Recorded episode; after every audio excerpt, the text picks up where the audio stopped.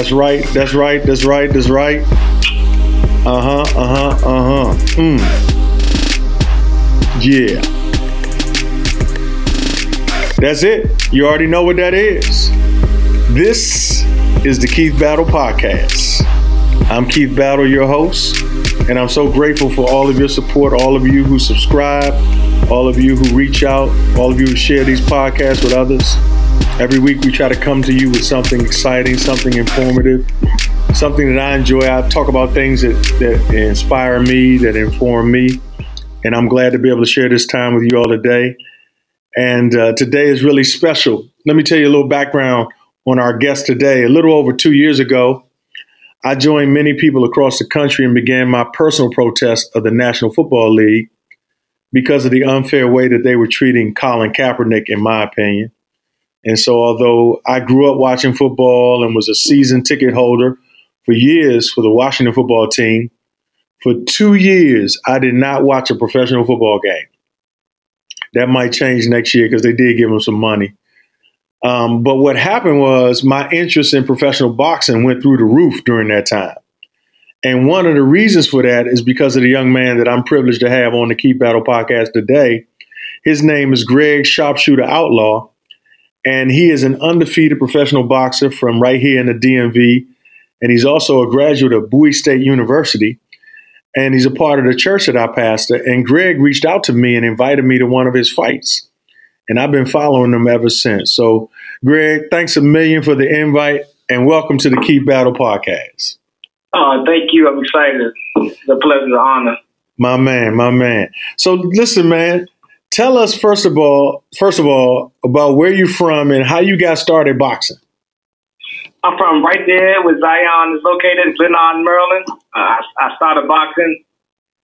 Man, I just wanted to do it all. Whatever the community offered, I wanted to I wanted to be, I wanted to do it. So I tried boxing, and then I don't know, it was the way to take my anger out, and then I just stuck with it. Now, how old were you when you first put the gloves on? I was five years old, uh, kindergarten. I first put them on, and never looked back since. Well, by the way, I like how you say Zion. You know, people in this area, everybody got a different way of calling our church. Some people call it Zion. Some people call it Zion Church. I like it. You call it Zion. That's my man, my man. So, so you started boxing five years old. You said it helped you get anger out. Man, you knew you were angry at five years old. Well, I, don't know if I was angry or it was my big brother used to pick on me. So I guess I could, I guess I could say I was going to beat him up one day. I guess I don't know. Maybe I was angry, but I had a big brother. You know how that goes. That, that I know, I know. How, how how many years apart are y'all? Six. Me and my brother, same thing. He used to terrorize me. Oh so, goodness. Yeah, I ain't learn how to box. I just learned how to joan. So I joan him out, but then he beat me up again. So you yeah, started. So you started five, right? Yeah. At what point did you know that you were good enough to one day box professionally? It was when I was about um, between thirteen and fifteen. So I was playing. I started playing other sports. I really was off and knowing a lot, and then I started football, and I was thought I was going to play football, but then when I got to about 13 or 14, my coach told my dad and my mom, like, look, he's getting real good. He's going to have to choose, you know, what he's going to do. So then I said, I'm going to have to choose boxing because I had a nice little attitude on the field. So I chose boxing, and then I started winning some national tournaments and some fights. I'm like, I could really change people, my not only my life, but my family life once I uh, turned pro. Wow. And now, how old are you now, Greg? I am now 25. 25. You've had, is it nine professional fights? So it's eight. I, one of my fights got scratched. It's called a no contest. That's right. My, opponent got injured in the first round. So it should be nine, but it's eight. eight right, right, right. My man, my man. Now, I personally know the way that you started coming to Zion Church was because of your relationship with a young man whose life was tragically taken by gun violence. Um, can you tell us about that experience for you and how it impacted your life? Oh man, so was always into the church. My mom, my mom made sure we stayed in church, so she tried no matter what, you know, no matter the neighborhood or circumstances. She tried to make sure church was um, important in our life. So I was attending a church called Christ Kingdom Church, um, and my best friend was attending Zion, and he was on drugs a little bit. He was, you know, in the street. So, he was, you know, but every time, every Sunday, he would post on Facebook or something or get out, reach out to me and always say how amazing the pastors was and how he loved Zion. And I always see videos of him in the front row. Sometimes he might have been under influence. It didn't matter. He made sure he would always go to church and he would always post something about God to take this, can you take this pain out of my life or can you help me? I love the church so much. But then he was um he was shot and killed. Um, and after that, I just felt obligated to. And I, Pastor Marshall was actually preached at the at the funeral, Mm-hmm. and I thought I didn't. I really didn't even know uh, you were the head pastor. I thought it was him. So I came. I said, I'm gonna know what. I'm gonna try this church out. I'm gonna live on this legacy. And it was you, and you were just as amazing as he was. So it was just like it made no sense, and I felt, you know, I felt obligated. But then once I once I, I attended a few Sundays, it, it felt like I connected with the church so well, and it made all sense. So Wow. here I am, four Wow. years later. Wow, man. Yeah, Greg was that was my guy, man. Uh, he, he comes sit on the front row, and what was funny because you know front row in church is usually for elders and deacons and leaders, but Mark didn't know any better, which I loved, right? So he would sit right up there, and we we let him sit there. That was his seat too, and um, yeah, I'm really you know gotten close to his family as a result of it, and um, you know sometimes you know you give your life up and it it ends up um, doing some great some positive things just a tough way to go but but I- i'm glad that you know we were able to meet a result of it. And also you know i know one of your fights that i went to maybe the first one or the second one i went to you had dedicated that fight to a young girl who uh, lost her battle with cancer. Tell us a little bit about that story. Okay, her name is Maya Nelson, um, Telemac Nelson, she would say. Um, she was, if everybody knows her, they know her as my girlfriend, and they, but they would wonder, like, how would I call her that? She was five. But I actually dated her aunt for some years, and I got real into the family. So, man, if you asked her, she wouldn't tell you no different. She would say, Greg is my boyfriend. I don't care what nobody say. Like, she would, she would tell you, no, no way around it. mm-hmm. So um, me and her became very, very close, and she uh, suddenly passed away in cancer. So, man, I mean, she was all over. She was all over. She was like an Instagram star. I mean, before before she met like John John Wall. I mean, like Nicki Minaj. So she was like we was having a foundation, and we thought she was doing so good, and then you know suddenly she passed away. So uh, early earlier last year, um, I had like my promoter asked me what dates do I want. He threw out December the eighth, and you know God makes no mistakes. Not knowingly, nobody really knew but me that that's the day she died, and it's like wow. And then afterwards, I explained to my manager what what that meant to me, and then we had a whole fight dedicated to the, to her. Uh, we raised some money to help pay for her headstone because it's not paid off yet. Gave raised a thousand dollars, special shirts and sweaters and stuff. And Mm. to this day, I'm still connected with the family, and, and forever I'll always be connected to her, and she will always be my girlfriend, no matter what. wow that's what's up man december 8th what year was that when she passed 2014, same year uh, that my best friend was killed too. Wow. What a year. What a year. Yeah. And I, I like how you've, you know, I remember the first time I experienced tragedy up close through violence. And I remember my brother said to me, I was 19 years old at the time, my brother said to me, don't let them go in vain. And that really stuck with me. It was like, you know, don't just don't just grieve. Make make let it make a difference in your life. And I can see how in both of those instances, you didn't let either person go in vain. You've dedicated your life towards, you know, m- remembering them and being a better version of yourself, even as a result of it. So, I commend you, man. Hats off for that. I appreciate it. It's for life. It's for life. Yeah.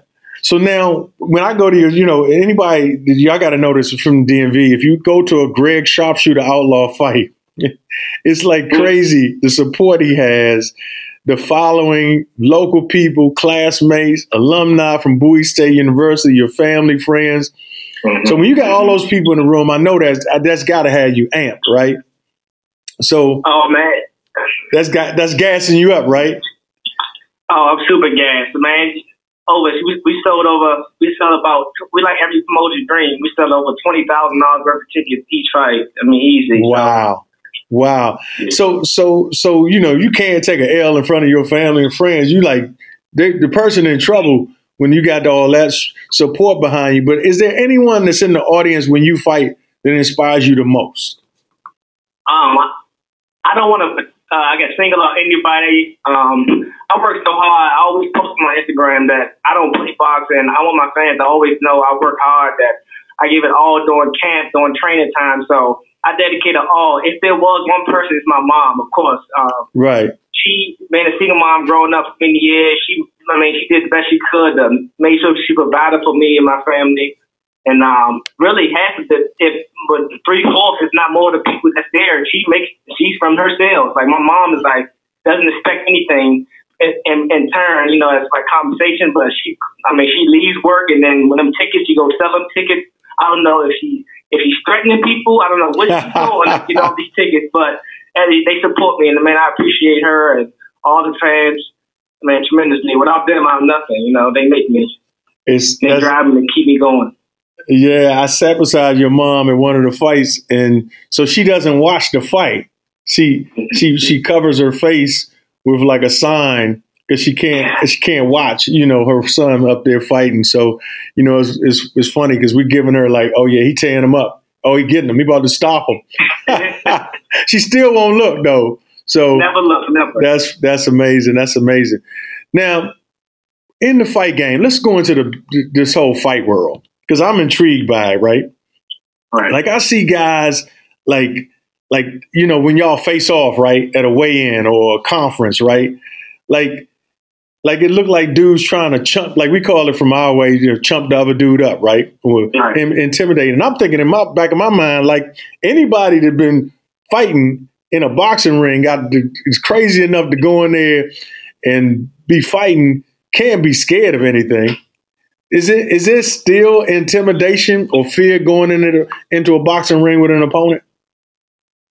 It should not be. You might you might be I guess you shouldn't be. I'm I'm never really worried or anything like that because if you prepared, you prepare yourself. You already. I think the people that's worried is people who are mentally mentally weak or people who lack uh, discipline or didn't train as hard as they could while before the fight. But okay. for me, I always pray God mental toughness before anything that I can get over any obstacle facing my way or any any obstacle the devil puts my way before I, while I'm in camp or wherever, so that when I'm in the fight or anything, I, I will be able to uh, get through it. So like I put my body through. Like when I'm running, I run 12 miles. I'm, I don't need to run that much, but I want to see if my body can, you know, get used to all the all the you know the, the wear and tear. Like when I'm sparring, I go extra round when I'm when I'm dead and I'm tired or wore out. So or like people mug people mug me on, on weigh in. I'm always smiling. My mom didn't ever like that. She would always say, why is he mugging and you and you smiling? And I always have to tell her, looking tough or talking ain't gonna win you no fights. You know, wow. you have to really fight me. I, I tell her all the time, you can look as tough as you want. That's not gonna win you no fights. You know, yeah. you know, Muhammad Ali is my favorite, you know, fighter. I like you know the way he talks, but I won't let him get to me in my head. I love it. I love it. I've seen you. You know, for those of you listening, this is the Keith Battle podcast, and we were on with uh, pro boxer Greg Outlaw, sharpshooter Outlaw, and I've seen you come to church from a run with a water bottle in your hand and then ice your knees during the service. like, like that's amazing. Like your dedication to the craft is really is really amazing. And what you're saying is, the more prepared you are, the less you have to be worried about. Um, absolutely, absolutely, absolutely, no question. And I think that that that's true in every part of life. If we're gonna if we're gonna be you know, intimidated by an interview or intimidated by an opportunity. It may be an opportunity to speak in front of an audience, whatever it is. Preparation can eliminate some of the intimidation. You know, you may have butterflies because you never know exactly how things are going to turn out. But the more prepared you are, the less concerned you are because you know you're ready for whatever. So, so you eight zero oh professional. How many amateur fights did you have before you turned pro? And what was your record? Oh man, I had about 60 ish. I was probably about 50 something, 12 or something. Mm-hmm. Believe it or not, and I was boxing, I've been boxing on and on 15, 20 years, but I was always so small growing up that I would have to fight a, uh, a lot of like the Latin community, something like that, because I was so older, or it was like limited fights that I had. So Mm-hmm. I would fight the same person from this area about four times sometimes, but it wasn't until I until I got a little older where I was starting to get fights more easy. So I would have if, even though it's a lot of fights as an amateur, but uh, but boxing long as I had, there people have about 100 to 200 fights, you know, you know. So Yeah. yeah. But you said part of it was because you you were smaller. It was definitely, can- I was definitely small. So I was about, and then when I came in ninth grade, I was still, I was like four foot five, and I probably fought about between seventy between seventy to eighty pounds was my weight class in ninth grade. And Wow. in, well, ninth and tenth grade, I didn't really start getting to like ninety, maybe hundred pounds when I got to maybe 11th, 12th grade. Yeah, Yeah. So you it was hard to find an opponent your age and your size. absolutely. So- it goes by age too. Yeah. So so given that fact, were you just naturally small from a you know just a genetic standpoint, or was it all the workouts that kept you from getting putting on weight? Yeah, no, it was just because I, I guess I ain't hit my growth spurt yet. My mom, my mom, she was, she is like she was. She is like five foot eight. That's kind of like tall for a lady, uh, woman. And my dad is like maybe six feet even, six one. So it was just my brother's tall, six one. It just I just hit a late growth spurt. I got you. I got you. Now, let's talk about that. I'm gonna jump down to this. I want to talk about weight, making weight, and maintaining weight in this sport of boxing. Now, you fight at in your weight class. You're at, what is it? 140, 130? Yeah, What are you- one, one, 140. 140, right? So now, when you weigh in, because I've seen you weigh in at 138, 137, 139, Mhm. whatever. Between weigh in and fight time, are you allowed to gain unlimited weight before your fight, or is there a limit on how much you can gain? And so um, people are going to be amazed by this. So, like you said, my, the lowest I probably came in is probably 136.2. Um, actually, the last fight I had, this was the first time I had to follow, uh, it's called IBF rules, where you weigh in one day, which is Friday, but you had to be within 10 pounds the next morning. So, Mhm. like, you, usually after I, so let, let me tell you how I had to weigh in. I weighed in at 139 uh, Friday night. I woke up, I couldn't, I couldn't weigh no more than 150 because that was the limit, was because it was 140. I couldn't weigh no more than 150.1 the next morning. Mhm. Next morning, I was 149.6. By the time that was about 8 o'clock, by 2 o'clock that day, I was 161. What? Yeah, absolutely. Absolutely. Hey, wait. Rehydrated fully.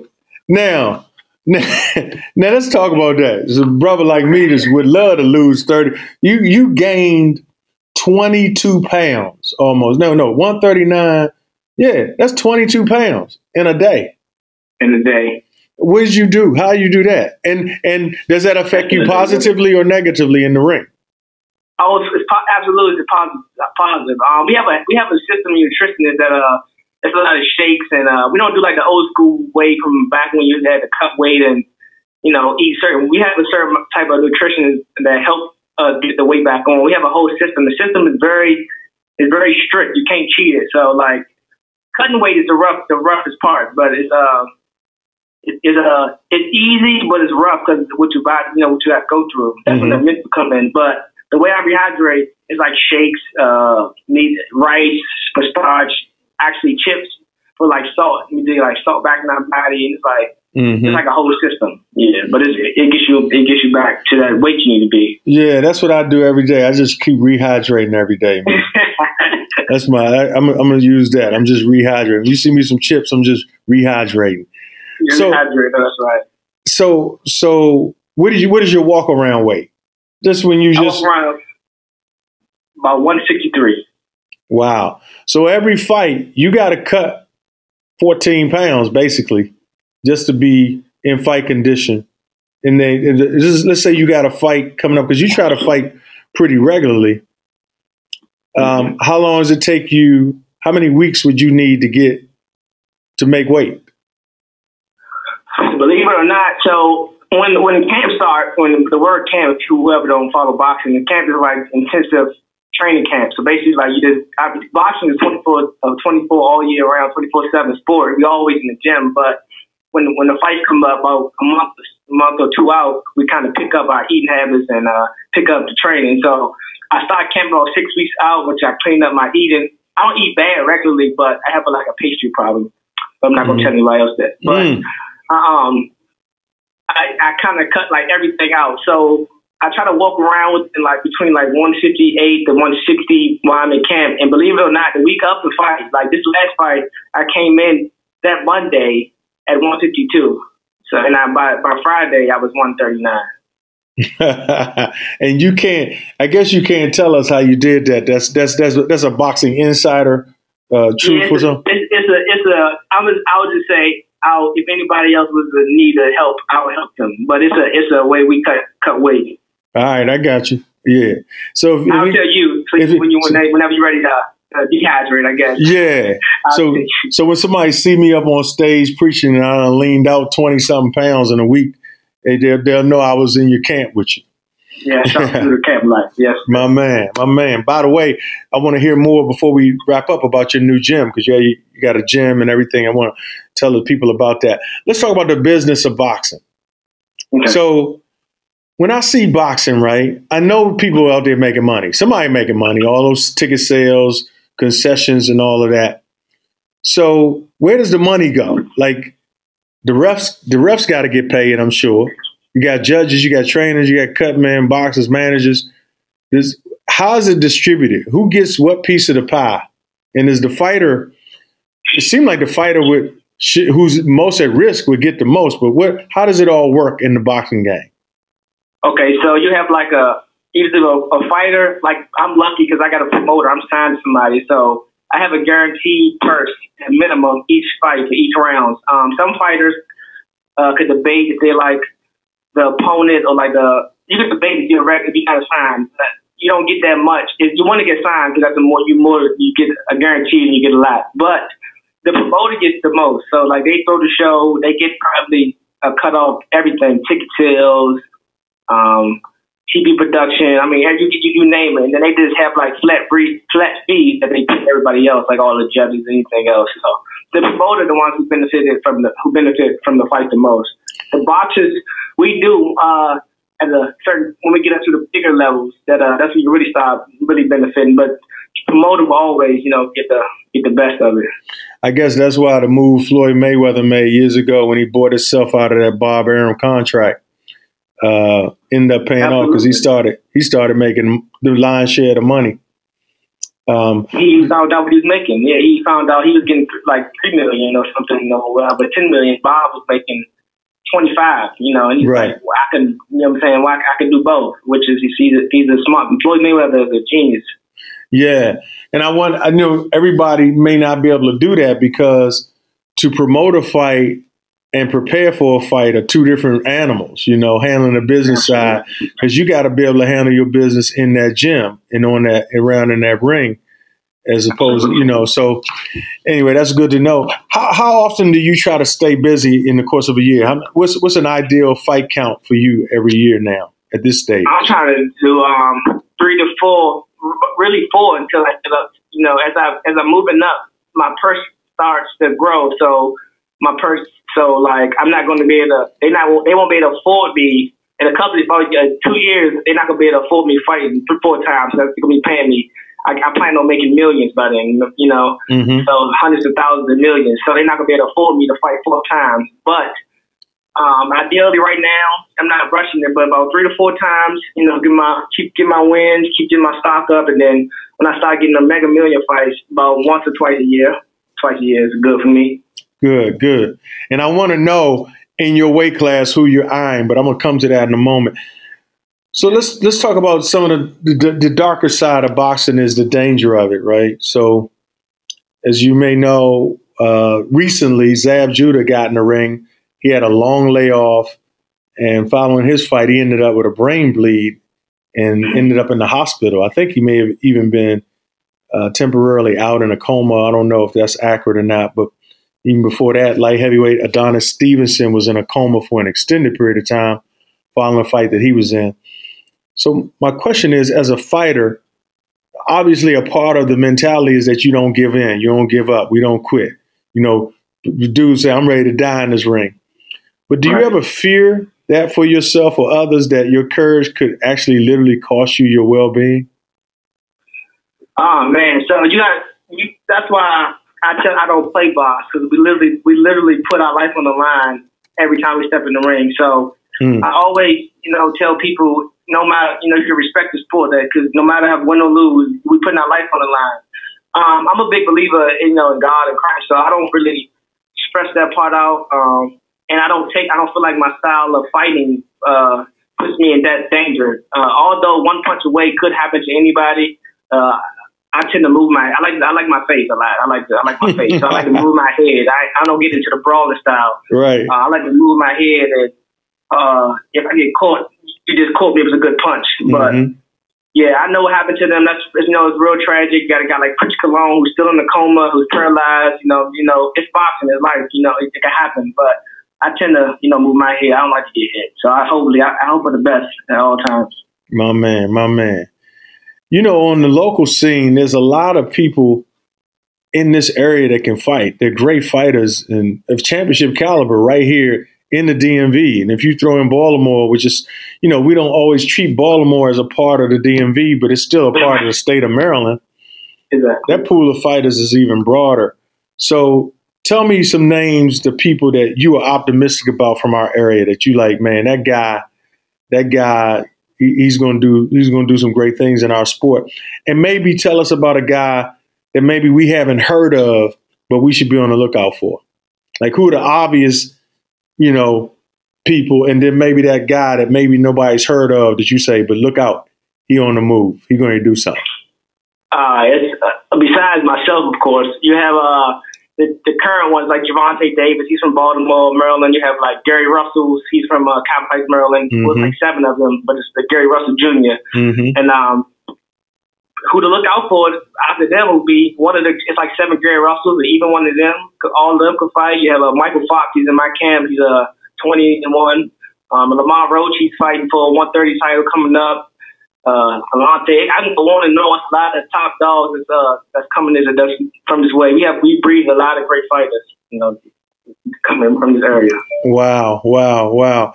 So, so, so, so honest, honest, just some honest behind the scenes stuff, right? Right. You ever been in a boxing match or a sparring match where you got hit so hard you were like you had to fake like you wasn't hurting? Oh, absolutely. boxing, is a, boxing is a game. It's like poker. You got to put on that bluffing face. You got to say he hits you. You got to say no, or put your mind. You got to keep that face. You can't tell him that uh, that he's hard. But absolutely, I didn't get hit so hard one time. I started seeing stars. Wow. I've never been down as far in a fight. Not jinx, not go hopefully God keep, keeps you that way. I've never been down, but I've definitely seen some some you know some stars and some know, so what is, light. And you don't mean stars like celebrities in the audience. You mean oh, no, no, no, no. so what? Did, count stars from the, from the from the wow from the solar system. So what did you do? What did you do when you got hit that hard? What did you what did you what was your, what is your instinct to do, and how did you get through that? I hit when I got hit. I like you kind of could see I was uh, a little hurt. I, my eyes, I think my eyes got real big. I tried to keep a poker face on, but I just tried to shake it off. You know, move, move, shake the cobwebs off. And when he got close enough, I tied him up. Gotcha. Back, which is grab me. I to grab you, you know, get myself together, get my burns back together, and then I should have be good after that. Nice. And I said he cannot hit me with that punch again. Absolutely no way. so, at your most recent fight, which was another local fight, big card, you were undercard of the uh, Jarrett Swift Hurd or Swift Jarrett Hurd fight.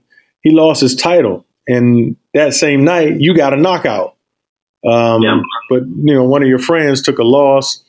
When you see a friend in the ring and you see that he's getting beat to the punch and maybe doing things because that was hard for me to watch, and I was on watching on TV, and you can't really do anything. What's it like for you to be out on the outside looking in, and one of your stablemates or one of your boys is you know they getting it, they they kind of getting it, they kind of kind of getting whooped.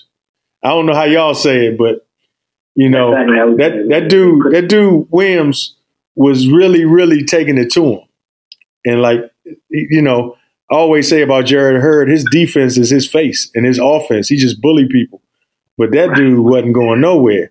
So what do you what is that like for you when you see that? And hopefully it doesn't happen a lot, but what's that like?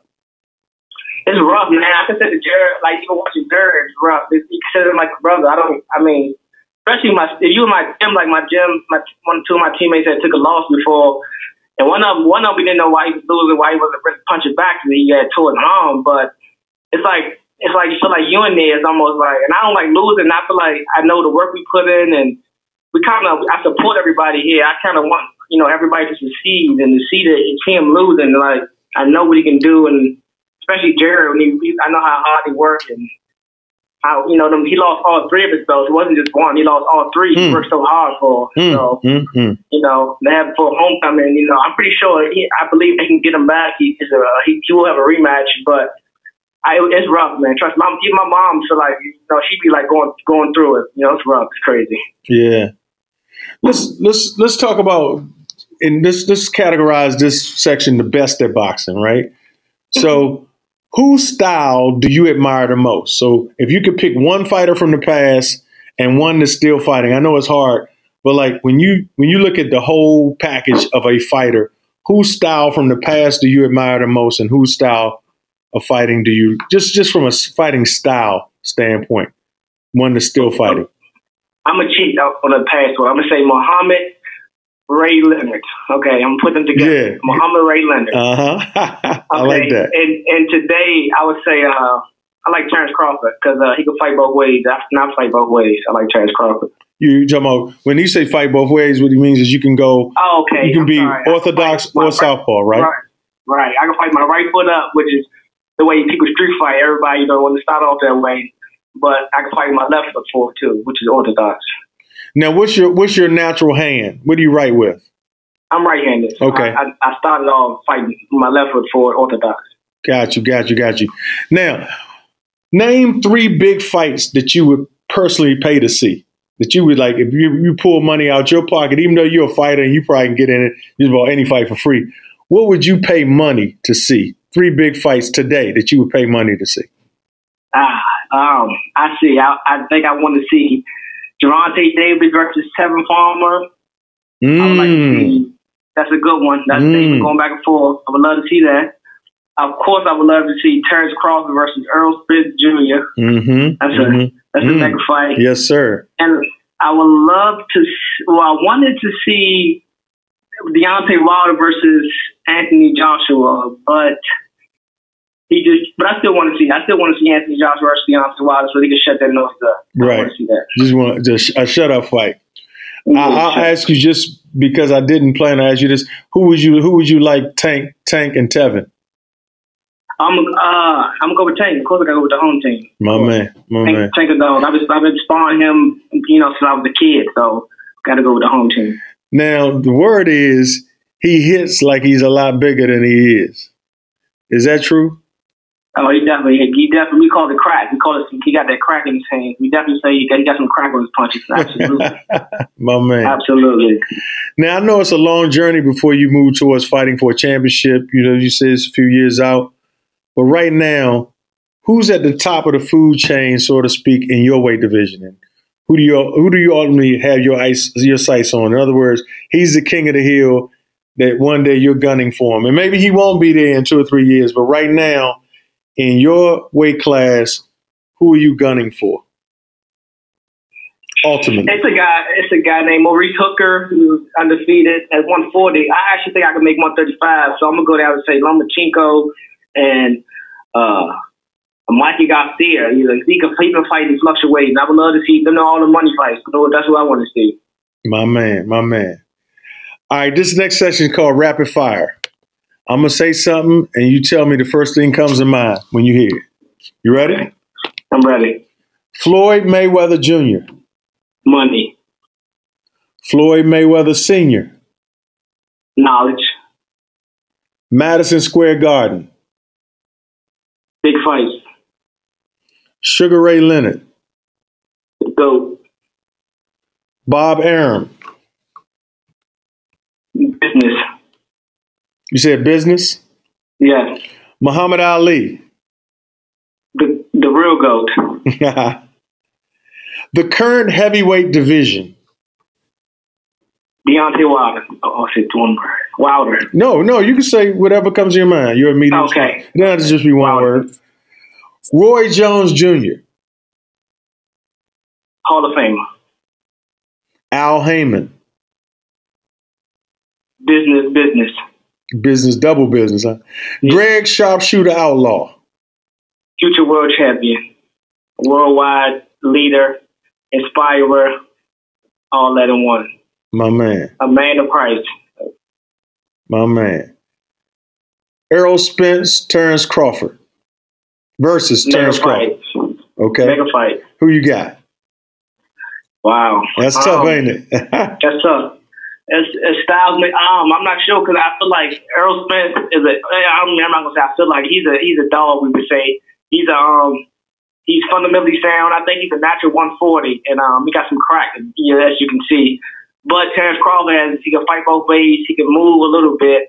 So I think it's a battle of styles. Uh, um, I don't know. I I, I do to see it. yeah, it's going to be great if they do it. Hopefully, they won't make us wait like Manny and Floyd did. But they absolutely gonna make us wait. Most of that, most absolutely. They building the, building the interest. Yeah, the money. hmm Tank Davis and Teofimo Lopez. Ooh, that's a good one. Oh Mhm. goodness, I'm gonna go with I'm gonna go with uh I'm gonna go with Tank again because he's the home team. But I didn't that you actually know boxing because that guy is an animal. He can fight. Teofimo Man can fight. Yeah, he can do it. Absolutely. Yeah, he's a problem. Danny Garcia versus Mikey Garcia. I like Mikey Garcia. Adrian Broner. Band camp. You say what? Band camp. That's what he calls his team. Band camp. Oh, okay. I don't know what that means. What that? That's a, a some kind of slogan. I guess that's he called himself band. It's like a money team, but he called his team band camp. Oh, like okay. money, I guess it's like a, a way of saying money teams, like bands. They call bands. You know, Oh, like I got you. I got you. Right. He need he need to let his hands go. That's what I say. Absolutely. He ain't let his hands- Absolutely. He ain't let his hands go since since uh, Madonna crushed him. Manny. Manny Pacquiao versus Keith Thurman. I like Keith Thurman by knockout. Wow. Here's one: Floyd Mayweather Jr. in his prime versus Sugar Ray Leonard in his prime. Wow. Um, I like Sugar Ray. I just think they just in the I don't name Floyd. I don't know. It's rough. But I like Sugar Ray. I, they came in a different era of dogs. I mean, I, I got to give respect to Sugar Ray, and I box out of Sugar Ray too. So I'm Yeah, definitely going to say Sugar Ray. I gotta go with Sugar Ray on that too. Sugar Ray was a killer. Oh my goodness. Last thing, what's your ultimate goal in the sport of boxing and beyond? My ultimate goal is uh, I say it all the time. I'm, I'm gonna make millions. I'm gonna use my my wealth and my resources to help others uh, worldwide, uh, not just here. Uh, I'm, I'm even now. I do it already. I'm blessed in so many ways that uh, I want to give back to because it don't belong to me. I'm gonna give back to everybody and um, just change. I want to change the world. I want to help everybody that go, that's going through uh, third world, second and third world problems, and not first world problems. Even people that's here though. But I want to. I don't want to just focus on here. I want to help all over people all over. I mean, that's why I'm so blessed. My God knows my heart and what I what I what I stand for and what I do on a daily basis. Like yesterday, like I did something. It's like it's, it's just a natural thing, you know. Just it's just in my heart to do it. That I always got to. I feel obligated. You know, since I was a kid, and I never. I still for. I didn't stand for bullying. Like I always use my what my abilities or my background or my help to make sure for like the greater good. So that's what I'm gonna do. I love it. I love it. Tell us how people can get in touch with you, keep up with you on social media, and tell us about the new gym as well that you opened. Oh man, so you guys gonna hear it first. Nobody really knows about it yet. Uh, first, my social media is Sharpshooter Outlaw. That's on every platform. Sharpshooter Outlaw. All the same. Uh, yes, Outlaw is my real last name. I ask, people ask me all the time. Sharpshooter Outlaw. Um, if not, you can type in Greg Outlaw as like the name. It'll pop up. Um, opened up a new gym. It's going to be called uh, Sharpshooter uh, Boxing and um, right in Capitol Heights, Maryland. Uh, it's going to be we, we call it the MGM or amateur boxing. We want to focus on uh, getting the kids because growing up an amateur, you don't really get the best experience like pro do. So we want to treat them like like they're something because they are, you know, young kings and queens. So I'm sure they all, you know, get the best experience. But it's going to be for everybody, for the community, all- ages. We'll have all types of equipment in it. It's a real big space, and um, yeah, it's gonna be amazing. It's opening up real. We're gonna make announcements real soon. and You keep up with the with the opening date. Man, I love it, man. I'm so proud of you, man. So I proud of you, it. I'm proud man. of you. You had my an honor, support. honor. I felt honored. I walked down the aisle in a fight. I never did that before. Oh, wait, So- till we get, wait till we get to the big stage. I don't plan on stopping. my man, my man. And and I love your team, man. All the people in your corner, good positive people, your trainer, your your you know, you have a lot of people who help you be be the best version of yourself, whether it's a chiropractor or personal trainers or strength trainers, conditioning people. Mm-hmm. Your team is is tight. You got a championship team and so you know, it's you know, we're expecting you to be a champion. And I always feel like it's inevitable. You know, they they always say as long as you do your part, I got to. I mean, I'm blessed. A lot of people don't have it like me. They'll be able to worry about like the last fight. I probably sold maybe ten tickets. I mean, they they didn't want me to meet nobody. They wanted me to just focus on the camp. I got like my my manager do her job. My mom does her job. I got a chiropractor that sponsors me to take recovery. So they say, long that's why I give my all in the gym. I do my part, and then that's it. I got a you know I got an amazing team, like you said. You know. My man, my man. Hey, y'all. That's been Greg Outlaw, sharpshooter, professional boxer, undefeated, Yes, Maryland's own from Glenarden, from around here. He is going to be a force to be reckoned with in his weight class. He's given us some great insight into the business of boxing, but his own story. Mm-hmm. I love the way he has overcome adversity in life and turn tragedy into something positive, and and Mhm. how he's remembering those who were no longer here. And um, we can do the same. Like you know, we can turn our our wounds and our pain into something that we can use positively to motivate us to keep going and to not let people go in vain. And uh, his work ethic is just, he's dedicated to his craft. Was that you say, Greg? You say, I, I don't play box? I don't play box. I, don't, do not play box. That's my slogan all the time. I Yeah. not play box. This is not a hobby, this is a profession. He in It's this, my lifestyle he, straight up. he in it to win it, and he, he he's disciplined in it. And I'm excited, man. Hey, thank you so much for coming on the podcast today. It's been great having you. And um. And thank y'all for joining us today. Please spread this to other boxing fans, other local pe- people in the area. And if you're in the DMV area, especially, let them know about this young man. Follow him on social media at Greg Sharpshooter Outlaw. See what he's doing. He's doing some great things, some cool stuff. You get to see some of his workouts and keep up with his fights. Check him out. We got him before he got big. Sir. what? Absolutely. We got him before he got big. So we we gonna keep Day this. one. We're gonna keep this in the archives. All right, my man. Hey y'all, thanks again for joining us, and we'll catch you right back here next time on the Keith Battle Podcast.